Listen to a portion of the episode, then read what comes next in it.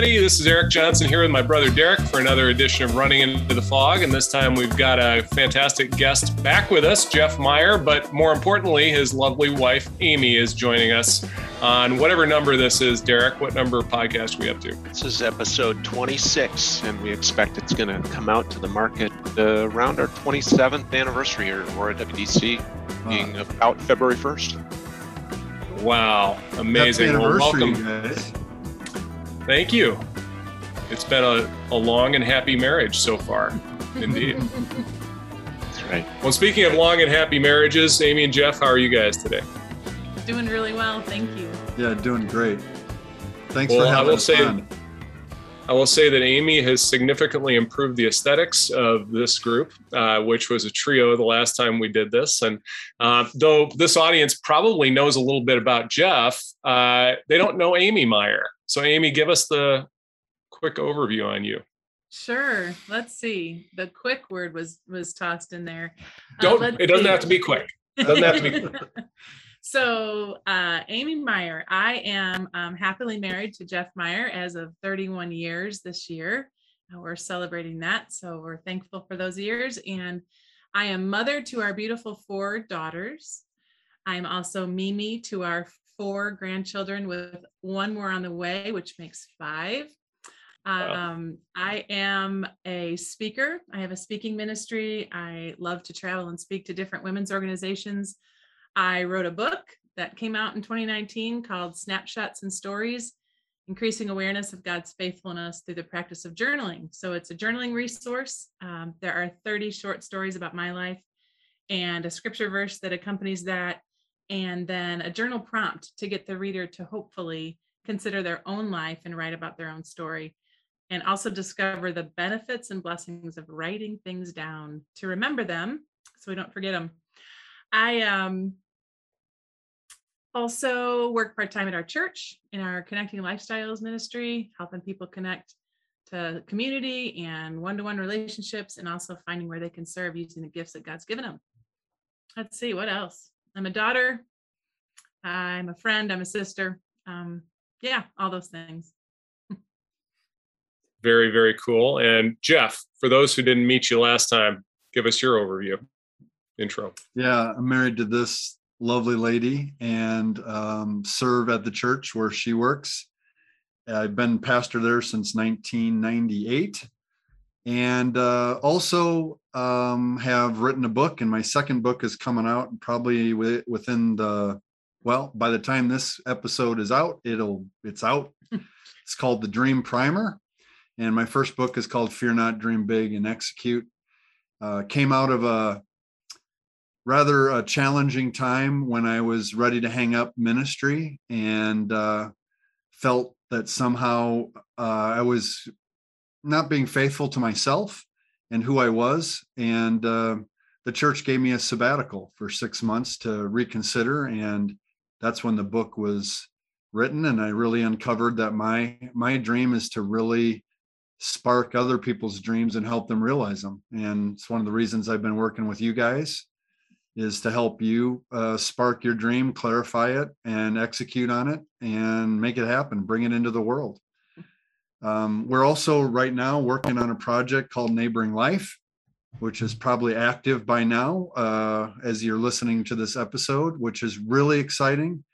Um, and that's only happening because of our partnership with the Joe Bros. So thank you for that opportunity and that privilege to bring that new venture into the world super exciting. Oh, and then the dream, the Dream Accelerator. I forgot about my business, uh, the Dream Accelerator, which came out of the book, which actually helps people articulate their dreams and uh, go get them. So a lot of people don't believe they can turn their passion into a life uh, and make a living out of it, and we're helping people do that. Amen to that. You said a few things, uh, Amy. I like to write things down, so I'm taking a lot of notes here. Uh, those of you taking in just the audio only couldn't see me hold up my page of notes already on this uh, wonderful duo that we have on the podcast today. Um, I already learned some things about Amy, and I've known you for a little while, not quite like Eric has, but um, you have quite a legacy already that uh, speaks to you, and that's only still just growing. Jeff, you said something about neighboring life that I found interesting. Kind of takes me back to my childhood, listening to Mr. Rogers. Didn't he say, uh, "Won't you, won't you be my neighbor?" Won't you be my and, neighbor? And I think that that's probably something that I like to believe encapsulates the essence of this podcast. We try to be very neighborly in this podcast, and no, uh, no uh, surprise that we're talking about something like neighboring life and the vision that you uh, both have for that. And uh, just looking forward to kind of getting getting on with this and covering a lot of territory. That Dream Accelerator, tell us more about that and kind of what what got that started way back when, and what are you doing with it today? Well, it it kind of came out of my reluctance to even write a book um, because I don't believe that books ultimately, and this goes to your your work in the intelligence industry as well, is that just having more information uh, doesn't produce fruit unless you put it into practice. And so the world doesn't need another book. They need we need to put into practice the books that we've already read, right? So I was hesitant to do that. And so when I wrote the book, I was always thinking in my back of my mind is how do I help people actually put this into practice? Mm-hmm. How do I come alongside of them and provide coaching and support to help them navigate the inevitable uncertainties and obstacles that come up in any entrepreneurial venture? And that's where the genesis of the Dream Accelerator came in. And now uh, it's a hybrid coaching model that we do. And it's a year long process that helps people clarify, really nail down what their dream is, and then execute on it. There's content online available 24 7, weekly coaching by our team, and uh, then also the community aspect of connecting with the other Dream Accelerators who are in the program throughout the course of the year. I don't know if you know this, Derek, but uh, Tina actually went to the last Dream Accelerator, at least the last one that was in person, to my knowledge. Yeah, right uh, before uh, the pandemic. So my wife uh, is an artist. Uh, she would not call herself an, a creator, however. Uh, she, she, calls herself a creativist. Uh, she is a practitioner of creating, is the way she would describe it, because there's only one creator in her perspective. And so um, that was really, I think, a helpful example uh, for Tina to be able to just kind of open up about the dream, her dream, and how that dream then is made manifest, you know, in the world. And I am also humbled to say that your dream accelerator was a huge opportunity for me as I recall, sitting in the car on the way to the Milwaukee Yacht Club, uh, and we mm-hmm. ran the very first superiority analysis in the history of anything uh, on the Dream Accelerator and the the then breakthroughs that that's led to over the last wow three and a half years or so. Um, yeah. Aurora is a different company as a result of that. Yeah, for sure. That was and an amazing conversation, wasn't it? I remember it. Yeah, I was in the back seat taking uh, notes because I write stuff down. Because I was driving, and Eric's just throwing out all these jabbering, big, big, mind blowing yeah. things. I'm like, okay, wait, wait, wait, wait. What does that mean? Tell me what that means. and uh, it was very helpful, actually. It helped. It helped uh, us get from iteration one of the Dream Accelerator to iteration three, and now actually helped us help me be able to negotiate the the unbelievable interrupt that happened when the world shut down last March. Mm-hmm. Um, or yeah. Yeah. 2020. 20, yeah, 2020. what year is it? yeah, um, right. I think you got it right when you said last March. I would have said this past March if I meant March of 2021. Yeah, so you, there you, you go. You meant March of 2020. All good. Yeah, I mean that for those that aren't aware, you know, Eric and I utilize Jeff in uh, some weekly and bi-weekly coaching that we've been doing now for well over a year and it's been a, a huge difference maker not only creating and, and driving toward alignment of our s- somewhat separate visions but you know uh, in a perfect world the uh, the aligned vision where aurora is moving toward. And you know while keeping uh, realities of current business conditions and practices obviously also top of mind.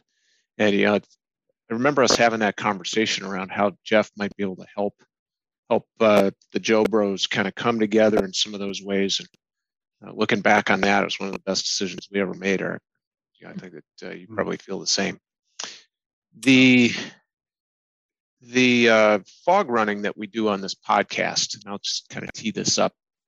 Um, you know, I think everybody defines running into the fog a little bit differently.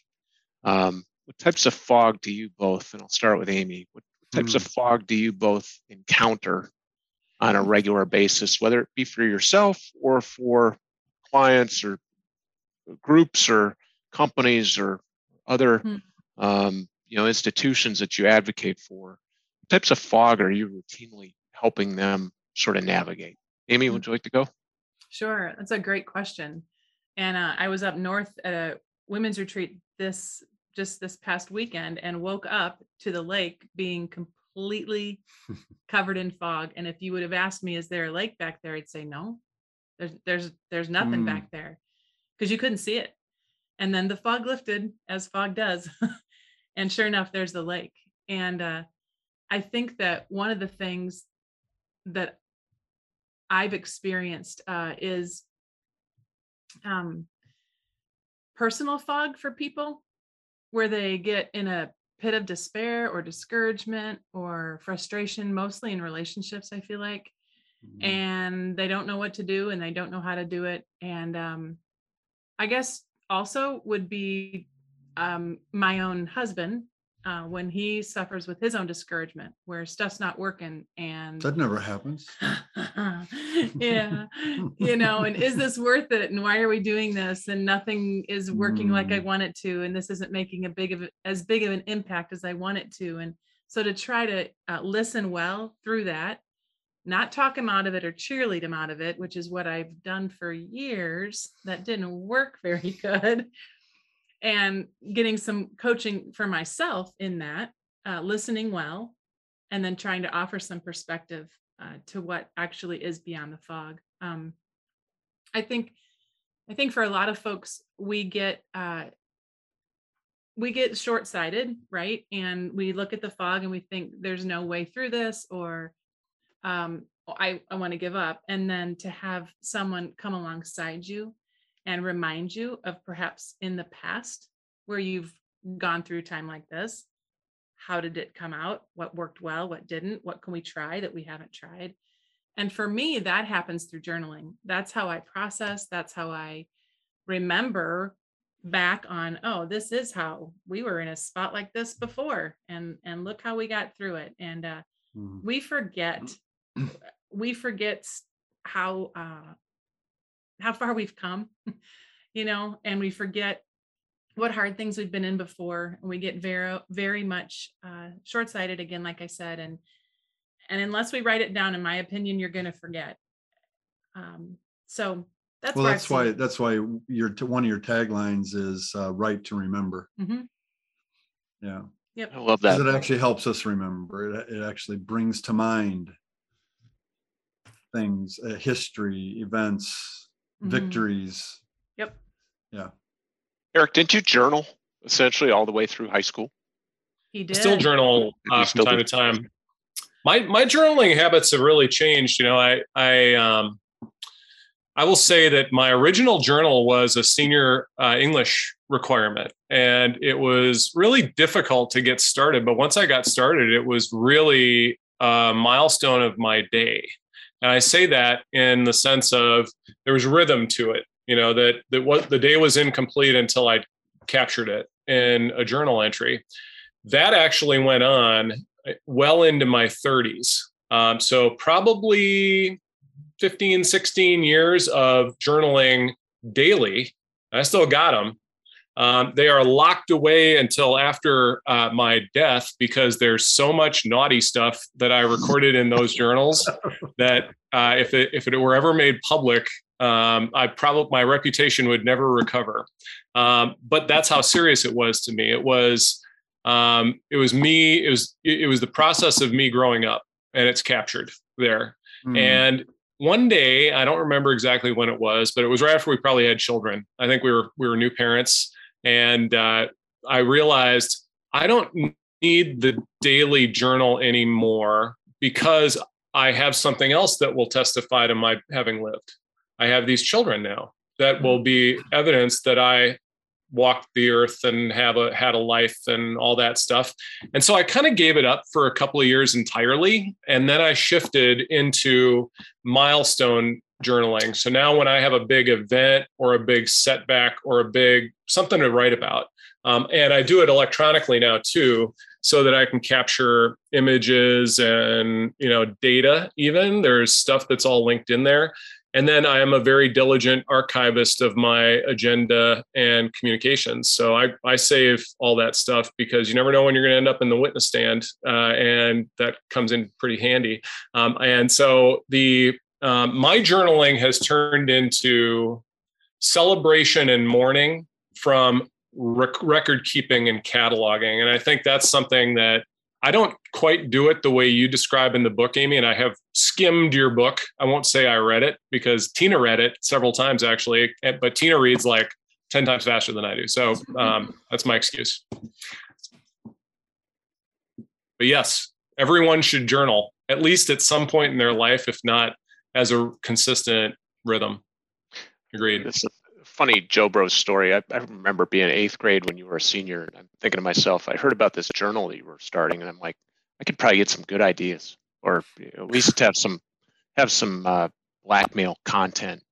Yes. To be held over the head. My big brother, I could never find that damn journal, no matter how hard I tried in his room. And I probably did look for it way back then. Um, well, well, now that my shame has all been burned away, um, it wouldn't do you much good now. Anyway. Right. But just speak about the children. You take it back to Amy's, you know, comment and the, just being able to see you light up. You know, obviously we're all proud of things like writing books and speaking to groups like what you did this past weekend. But you know, where you really lit up in your introduction, Amy, is when you started talking about your daughters and your, your grandchildren, and that that's the legacy, and you know, probably is mm-hmm. I'm going to assume a, a, huge motivation for why neighboring life is such a passion area for you both. Mm, um, yeah. Sure. Absolutely. It's a, it's a household endeavor. Mm-hmm. Um, we do this, we do this work together. What's, you know, and we're tactically doing that. Our daughter, uh, Kyla is a coach on our dream accelerator team and she's presented with us. I actually at uh, one of your conferences, uh, she was leading a, a, workshop and in her element and we just got to sit back and watch that with big cheesy grins on our face and go that's our girl right? It's just really cool to watch them excel. And our other children are doing amazing things in the world and it all relates to this idea of neighboring and um, dream accelerating and helping other people with their life be more productive and more healthy so it's just it's a real blessing when you see that theme mm-hmm. woven through the next generation and then now the next generation after that. Yeah. So i'm going to ask you a pointed question about neighboring life here in a second but um, one of the things i discovered probably in my 40s maybe a little earlier than that was i'm not um, i'm not measuring my success by how much i accumulate but by how much i give away and I think that is part of what being a neighbor uh, means. Who then was a neighbor to this person, being the specific, you know, scripture reference from uh, gospel. But the notion that um, the so one of my sayings is naked i came into the world naked i shall leave it and you're welcome for that mental image uh, but that there there isn't a whole lot that i'm going to take with me that wasn't uh, spiritually productive in, in other words um, and the point of neighboring life is to attack a core problem. And what is the problem that neighboring life is for? Is my question. Yeah. Do you want to start? Do you want me to go? You can start. I can fill in. Okay. Okay. Um, the core problem is isolation. The core problem is lack of connection, lack of human connection. Um, and the biggest way that we t- attack that problem is we turn neighbor from a noun into a verb. Um, that's why it's neighboring life. It's it's about neighboring. It's not just about being next to someone. It's actually enacting that nextness to someone. right? Putting insight into action. I am a neighbor. No, I neighbor. And I need to learn how to do that. And I think our society needs to learn how to do that. Um, that's the big problem that we're trying to solve. What would you add? The other thing I would add is um, reminding people how simple it is. Mm. Uh, that it and it doesn't really take a lot. So uh, we moved in April of 2020 from our um, home of 23 years, sold it to our daughter, the one with all the children, and uh, moved into a two and a half um, apartment, two and a half bedroom apartment. So I don't recommend doing that in the middle of a pandemic. Just just FYI, if you're looking for tips and things, don't do that. It's really hard to meet people. so, but we, you know, it started happening and things like that, and and uh, we started asking God, okay, you know, who do you want us to meet? We're here. There's a whole bunch of other people here, but we sure don't see a lot of them, you know, and pretty soon one by one you start meeting them and and now i would say we have some friends and and one lady in particular i i bump into her all the time and uh she shared with me her husband was going to have some surgery and i said well I'll, I'll write the date down and i'll be praying for him and she's like oh that is really? And i said absolutely and so i wrote the date down and uh, the date came and i prayed for him and then i headed on my way and i thought oh i was going to put a note on her door so I went back inside, went back up to the top floor, wrote the note. Didn't take me long, taped it to her door and went on my way. Two days later, she stopped me in the parking lot. She came out on her porch and stopped me and said, Amy, that note meant more than you will ever know to me. It hmm. started our day out, which was a very difficult day, with your kind words and knowing you were praying for me and I didn't feel alone. And, you know, it didn't take me any time to write that note. And but and i could have i could have just gone about my day and said oh well no big deal. Since then she's written me a note put it on my door thanking me for the note and now i'm wondering if i need to thank her for thanking me for the note. But uh, that's just kind of how it starts to work right? And now she's no longer a nameless face behind a numbered door in an apartment building. I know who she is i care about her. I showed genuine interest in her and now there's a caring relationship. Yeah. so just an example. What a great new pen pal you've made yourself and a whole lot more there, Amy. Yeah, um, on Neighboring Life's website, we talk about um, that it is way more fun and way more accessible to us than we can even imagine. We tend to make it so big and we just we just don't know each other. You know, it's interesting too. Uh, we had a little get together here at our place and we acted like we were in a dorm room and propped our door open and had people over. And, uh, but since, you know, then we met a couple people and now when we see them, you can call them by name. And I've heard that the sweetest word to anyone's ears is the sound of their own name. Hmm. And to be known and called by name is a gift that we can give to people, but we don't know their name unless we ask or if we take the time to slow down and appreciate them. And that's one of the things that this gal I was referencing before, she said, I can't hardly get through the grocery store because I stop and I talk to everybody because I know them all by name. And that's treating a person like a person. Mm. And you can also, you can neighbor in a grocery store. You can neighbor in a coffee shop. If you just treat people like people and see them for who they are and take time to notice them and be with them and just take a genuine interest, the greatest gift we can give to someone is to listen and we've lost the art of listening. We're all so busy to shoot our own opinion at somebody and tell our own problem instead of just listening. Yeah. That's really special advice, and I'll you know cite my kid brother as a example of a good neighbor. Uh, wherever he's lived, as long as I've known him, he's gotten to know his neighbors in ways that I never have. You know, frankly, and um, I remember a few years ago, the place before you where you live now, Derek, and your next door neighbor. I won't mention his name, but he he passed away from a brain tumor.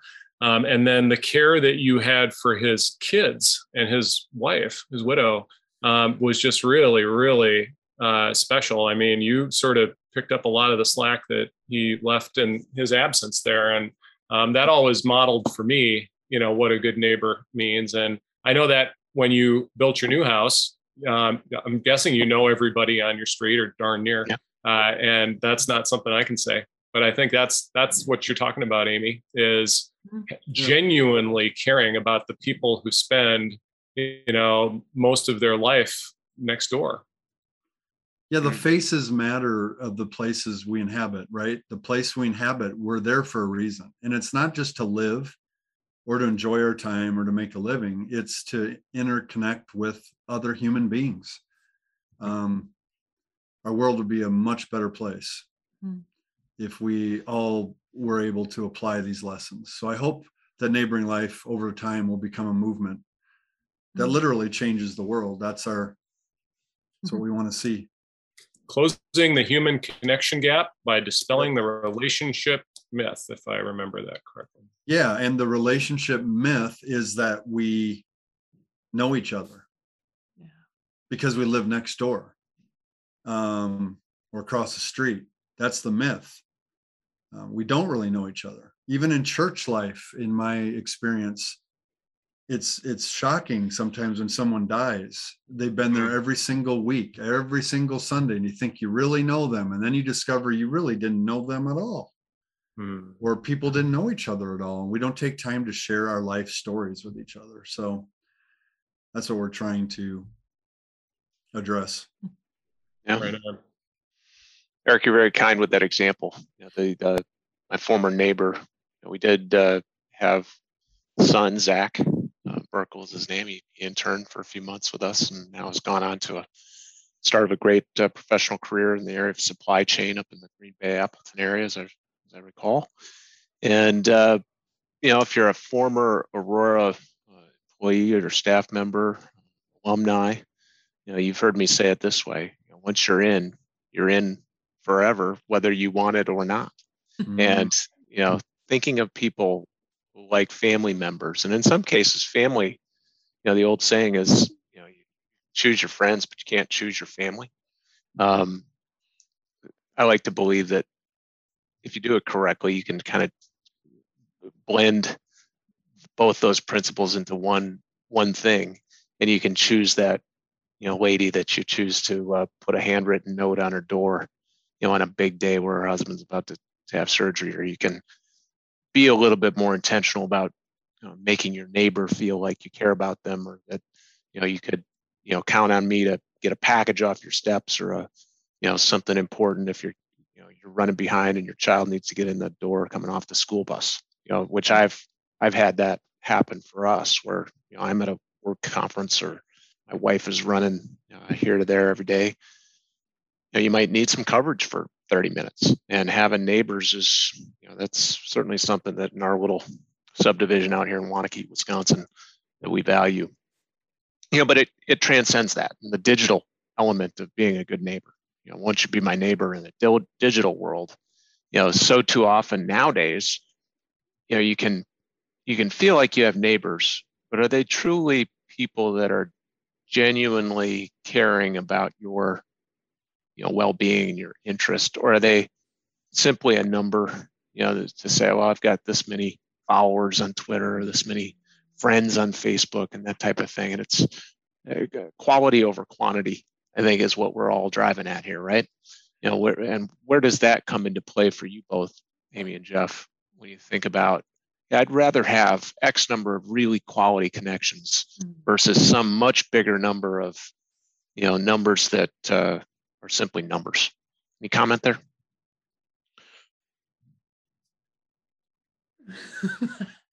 um, That's I fine if you don't have.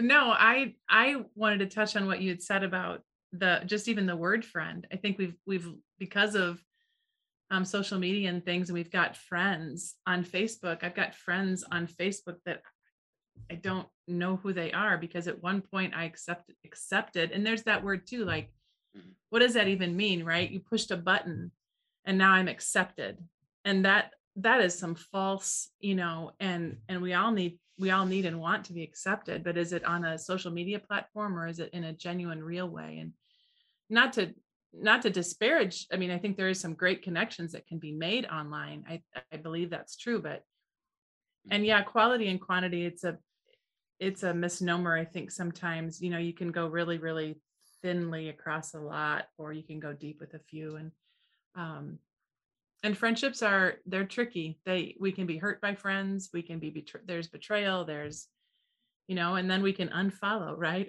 or block or whatever in the in the digital world. So it's a i think there's some redefining that needs to go on. What does it look like to be a friend a neighbor? Uh, how do i care well and love well someone else? And and what does that look like? I yeah. Well, in the digital world, we want quantity. hmm You know, we brag about how many thousands of friends we have in our Facebook or LinkedIn, right? Um, we're trying to increase that in the business, in the entrepreneurial world. You're trying to increase that so you have an opportunity to help more people. So you can't possibly know all those people. You can't possibly do that. So in neighboring life, we talk about uh, walkable community, like, and it's walkable. We drive through communities, we drive through neighborhoods, we drive by people all the time in our culture. We want people to embrace a walkable community. And by that, we mean embrace the limitation of that community, like, and then accept responsibility for it. And, you know, like one mile radius around our apartment, we have mapped out. That's ours. That's, this is our territory. This is where we are trying to um, close the human connection gap as much as we possibly can. Now, if you imagine if people who are part of that neighboring life movement, whether or not they're part of our platform, would do that wherever they live, now we have a chance to make a difference. Yeah. Um, we can only really take care of the place that we inhabit. So at your work or the place you live, that's really what we what we can control. We can't control the rest of it. We can't even control that, but you know what I mean? yeah Yeah. Take ownership for it. Yeah. Sometimes I think the quality over quantity, it's not that we don't want quality. We we simply try to strive for both. And in such a fast paced, you know, every minute of every day is spoken for sort of world that we operate in, the only way we can have both is if our friendships uh, kind of go digital and kind of be, be a little bit more surface level and you know it makes us feel maybe there's some sort of gratification that we gain from that. And you know I, I don't know that that's exactly the healthiest way to think about it. Well, I'll introduce that, you know, one of the things that we're trying to do with the stakeholder reconnaissance community model of which neighboring life is a, you know, prototypical example is to change what gets measured uh, because that's the reason why quantity is so in your face is because they don't measure quality. How do you measure the quality of a neighbor Right. relationship?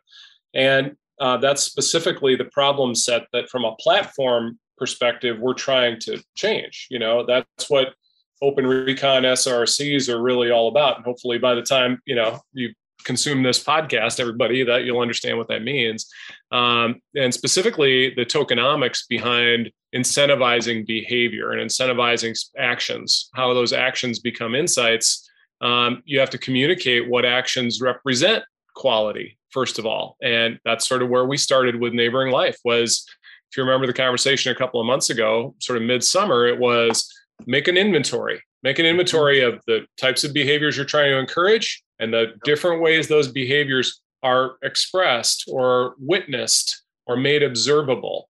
Because until i can figure out how to observe the behaviors you're trying to incentivize i can't create a token that measures it in a quality sort of way so derek that's kineticoin kineticoin as a non-fungible token system is completely designed to defeat the quantity over quality problem that is present in Web 2.0 by bringing it into the Web 3.0 world and representing really equity. Yeah. this is where we start to expose how much smarter big brother is than little brother i'm not even sure i i, I have heard about this kinetic coin for a long time and i i am start i'm continuing to catch up to exactly what that means in a community context. Yeah, the first time I heard non-fungible, I thought it was some sort of a fungus that was growing on trees, like that the mushroom uh, community w- would be, be interested in. So Oh, Well, it's just a way. So the uh, long story short, the token utility is it's a way to allocate resources based on uh, a fairer distribution based on people's actual engagement in yes. the community itself, as opposed to they're gaming the system or you know buying uh, influence which is traditionally how things are done in the advertising model for example how, however many google adwords you decide you want to fund that's how much influence you have and in web 3.0 that doesn't work that way you can't just buy your influence you've got to earn your influence based on your contributions not based on your extractions and so I, I am hopeful. I'm hopeful that though this prototype is certainly wrong, as all prototypes are, that in 2022 uh, we'll have this a lot closer to perfect than it is right now. Mm-hmm. Thanks to all the yeah, neighbors. You want to incentivize. You want to incentivize action. You want to incentivize neighboring. In in our case, and what is neighboring? Well, that's why we came up with the 22 the list of 22 behaviors that could be tokenized right um, not to reward you or to you, you're a better person because you have tokens but to you mentioned it uh, improve the equity and the you know the the sharing in community based on and, people who are actually in the game and communicate what the community values that's i think the the big upside to tokenomics is that you're able to communicate in an economic way through tokens what is important to the community and its health and prosperity.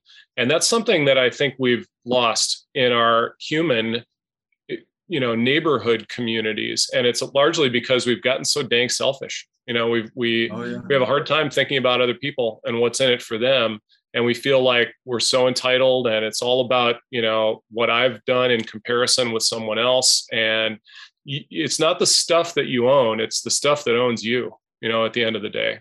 Well it's a it's a vicious circle too because it's not just that that we're selfish it's also that we are yearning we are yearning for someone to listen to us. See me so hear me. like when you get together ah you you're just so quick to want to share what you want to share because no one's listened to you Right. So we have to break that cycle, and that's the that's the the relationship myth, right? We've got to break that cycle, and someone's got to go first in doing that. And so that's what we're trying to do as connoisseurs or provocateurs of neighboring life. Well, and that's that's the good Samaritan, right? The good Samaritan saw the need and then acted. Not, yep. Didn't walk by on the other side of the road that's not others did know, because others they were did, but he others did others who were too important or yeah. thought they were. What were you going to say?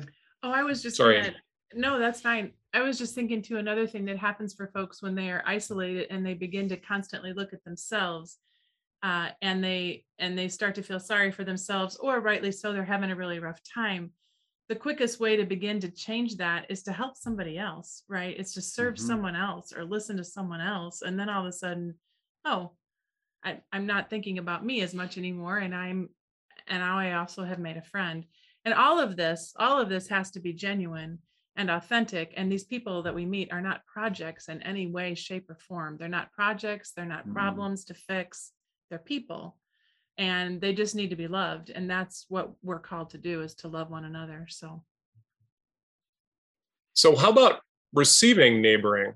Uh, is that something that we need to learn how to do a little better. Oh man. Because we are so strong and independent and can do it all on our own and don't need any help from anybody and you know out of my way without that without that people become projects right it, it's mutual it's mutuality okay so i have a little little story it's a little example it's with the same gal i've been talking about but we'd lived here for a whole year we're in our second year now well anyway and um like I said, we lived in our home for 23 years on a cul-de-sac.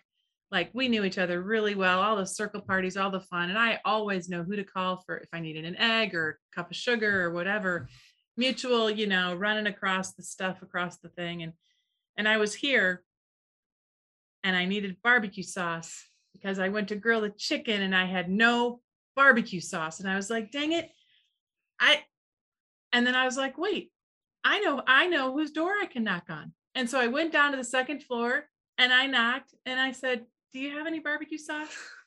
Absolutely. Gave me the sauce. And I was like, Yes, we've arrived. Like I know who to ask For barbecue for sauce. barbecue sauce.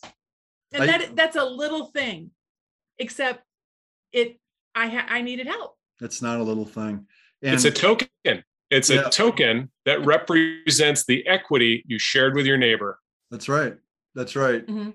And I use a phrase, uh, who's your 2 a.m. friend? Mm, yeah. You know, who are you going to call at two o'clock in the morning when you're in trouble? Mhm. And very few people have a 2 a.m. friend. And we want to see that just blow up. Right on. Yeah, the 2 a.m. friends, um, you may think you have a bunch of them, but uh, when you sit back and think about it, who would I would be top top five on that list? Mhm. Um, Great exercise, by the way. Great exercise. A tokenable exercise. I was going to say, Amy, that that barbecue sauce could be known as the kinetic coin barbecue sauce. There you go. Ooh. Right. There you go.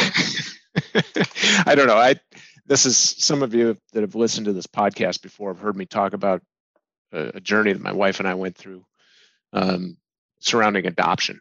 And we adopted this little guy, got him home just a few months before the pandemic broke out, in November of 2019. We brought Rocky home, and I'm sitting here drinking my coffee out of this mug. And if you're congesting or uh, doing this podcast audio only, you won't see this, but I, this this coffee mug is not one that my wife actually lets me use very often because she loves it so Mm. much. But it's it's a sort of a ridged, cool look to a Starbucks cup that she and I bought on our first trip to Seoul Mhm. back in late September of 2019. And it's got all the Korean characters, you know, alphabet, and numeric association, and all this stuff. And you know what we did with Rocky, I've gotten so many people that have said, "God bless you."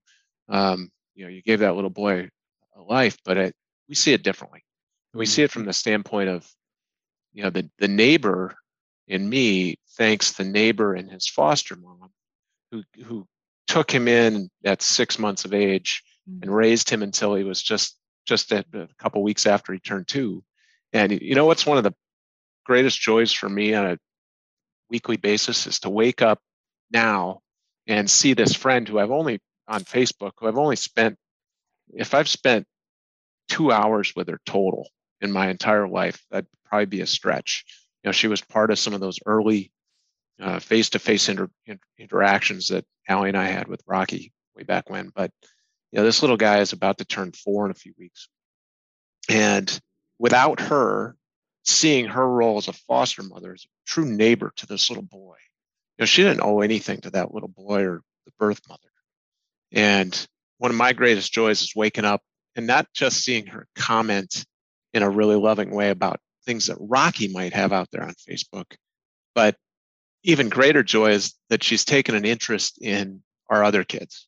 She Mhm. commented something about Benji going to homecoming this past weekend, and it's just amazing the effect you can have, whether or not you're able to run downstairs, you know, through the stairwell and go get that physical barbecue sauce, or you know, some of the digital kinetic coin or barbecue sauce, you know, metaphor that you can that you can add to somebody's journey through this life in a, in a way that's positive.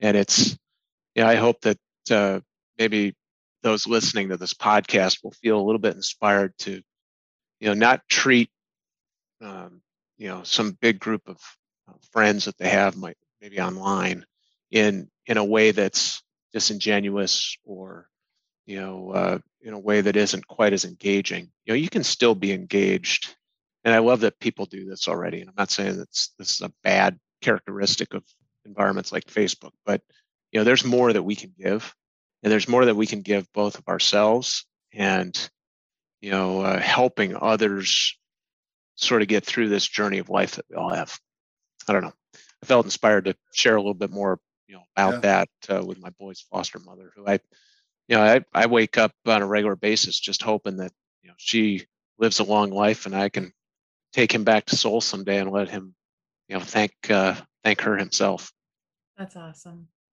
Yeah, there's a certain vulnerability in all that, Derek, you know, to share your life with someone else, to open up and a lot of people are afraid and this this goes back to my work with the dream accelerator we help people Mhm. turn um, turn fear as a an obstacle into a into a source of fuel to launch the dream um, to actually shift it. And so a lot of people are afraid of being vulnerable. They've been hurt. Um, but the blessing on the backside of that far outweighs the hurt if we allow ourselves to just let our guard down and be real with people It's a great lesson. And um, a couple weeks ago, Derek and I were uh, on the campus at Concordia University of Wisconsin in Mequon, where um, I, Amy and I were stumbling around the first floor of the plaster building two years ago, right about now, a little later in the fall, maybe than, than right about now. And the building still smelled like a new car, uh, so to speak. Uh, it was brand new. And as I recall, Amy and I, uh, Jeff was up getting the room ready and everything, and Amy and I were looking for breakout space. And uh, we noticed there's this gigantic man in this room that was had stuff everywhere, and it was just completely disheveled and looked like a bomb went off in there. And he stuck his head out and said, "Hey, you guys lost?" And I think I said, "Kinda." It might have been you, uh, Amy. And I, I, but I do remember I said, "Hi, I'm Eric. What's your name?" And his name was Mike, Mike Littman, uh, and chairman of the computer science department at Concordia. And he was setting up what then turned into the largest 3D printing laboratory in the Midwest. Um, but it didn't look like much when we were walking by two years ago. Of course, it turned out that he was 3D printing uh, N95 masks a couple months later for pandemic supply chain that was had no PPE uh, into the hospital and healthcare world in southeastern Wisconsin. But um, I was back there again a couple of Wednesday nights ago, doing really what's a become a recruiting trip, um, inviting students who have an interest in what it is we do to apply to become interns and join the growing ranks of the Falcons uh, who have accrued to Aurora over the last two years. Uh, and there's more in the pipeline. And one of those young men, the very last kid I talked to uh, that evening, approached me and said, almost kind of through tears, he had heard something that I had said earlier. And it was something to the effect this isn't a direct quote, but I said something to the effect of, What do you have to lose? I mean, if you don't know how to do something, do you think I knew how to do all this stuff the day I started Aurora? I didn't even know what most of this stuff was. Um, so give it a try. What's the worst that can happen is you pick yourself up off the ground and try it again, or decide that wasn't all that important to begin with, and you move on to the next thing. But um, he approached me and said, How'd you deal with the fear? Mm. And I said, That's a really important question. Dealing with the fear. And I quoted you, Jeff, in terms of turning the fear into fuel and using that fuel to help you take small risks, risks that aren't, you know, self reputationally, you know, immolating, so to speak, that, you know, allow you to try again. Risks that are small enough that if you fail, your life doesn't come to an end. Your reputation isn't shot. You don't feel you know so bad about yourself that you don't try another time. Or have the attitude that you're winnowing you're trimming. You're you, you've got too many options and you need to test out all the ones that are probably wrong in order to get them out of the you know macro environment that you're trying to deal with so you can actually focus on the things that you can control to your point so I don't know any other advice for a young man who's probably 18, uh, trying to make a career for himself, and you know just kind of fell off the turnip truck. Take yourself back to your 18 year. Well, you knew what you were going to do for a living. I don't think this kid does, but any advice on how to deal with the fear? You know, when you're 18 or 19 years old and you're trying to figure out, boy, I'm scared of failure. Well- I'm scared of success. um, fear is a great hider. It it hides behind other things. So first thing I would encourage them to do, him to do, is, um, well, he come to the Dream Accelerator and we could help him with this. But um, first thing he should do is uh, analyze, think about what is really what is really behind the fear, because fear is just a blanket that covers a lot of things. Is it doubt? Mm. Is it delay? Is it distraction? What is it? What what is the core of that we talk about in the Dream Accelerator, the five killer Ds?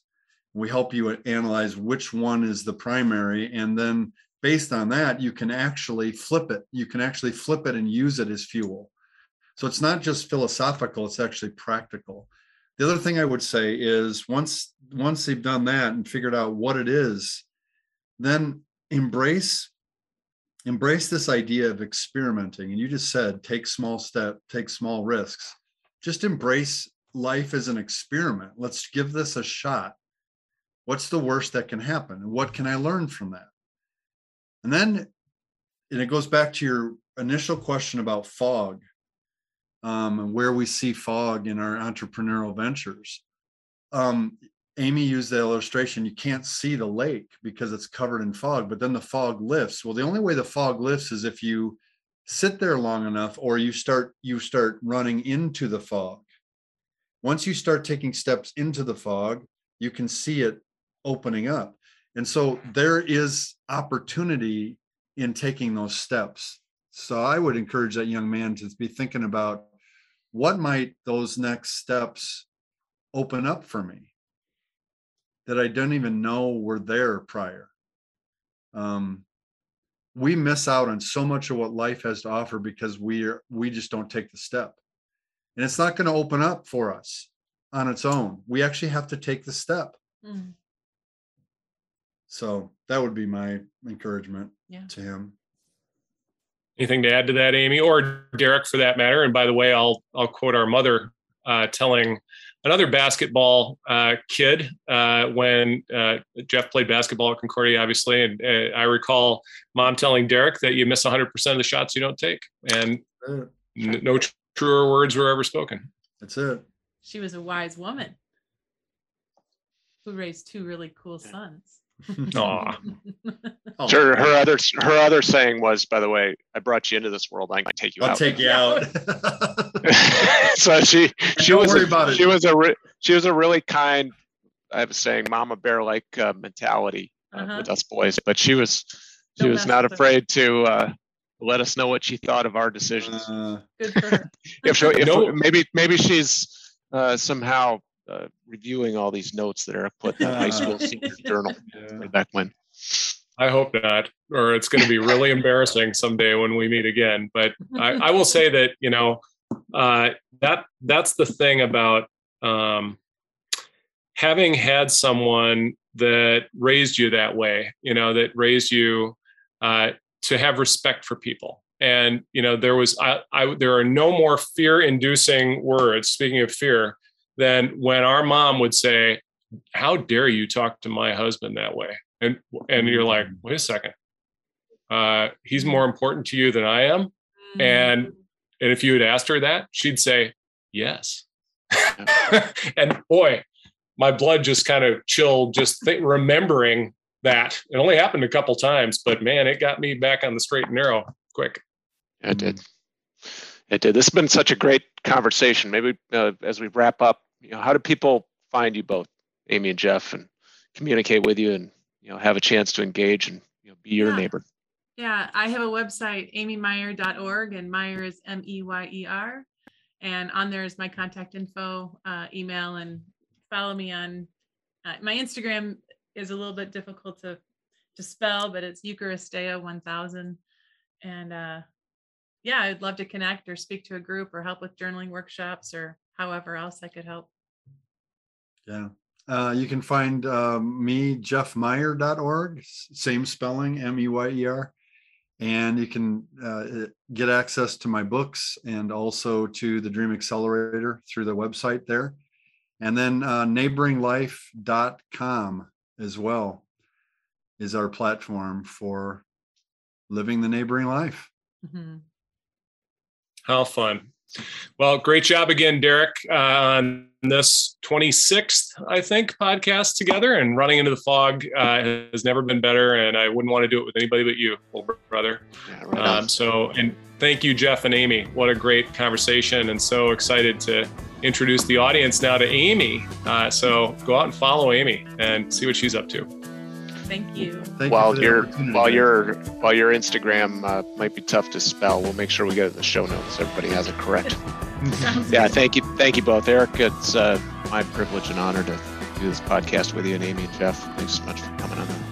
running into the fog. See you next time, everybody. Have a great week. Bye for now.